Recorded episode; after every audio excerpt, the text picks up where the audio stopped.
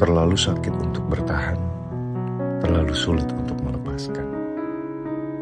Kata-kata yang menggambarkan betapa sulitnya melepaskan seseorang atau sesuatu yang telah menjadi bagian dari hidup kita. Terkadang kita terus bertahan meskipun sudah terluka, karena rasa takut akan perubahan yang terjadi jika kita melepaskan. Namun, pada saat yang sama, kita juga harus menyadari bahwa melepaskan adalah hal yang sangat sulit dan menyakitkan. Kita harus melepaskan segala sesuatu yang telah kita bangun bersama-sama, segala kenangan yang kita bagi, dan segala perasaan yang kita miliki.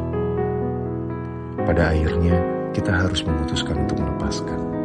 Kita harus belajar untuk melepaskan dengan bijaksana, mengambil pelajaran dari pengalaman tersebut, dan melangkah maju menuju masa depan yang lebih baik.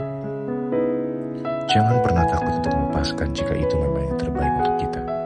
Ingatlah bahwa ketika satu pintu tertutup, maka pintu lain yang lebih baik akan terbuka.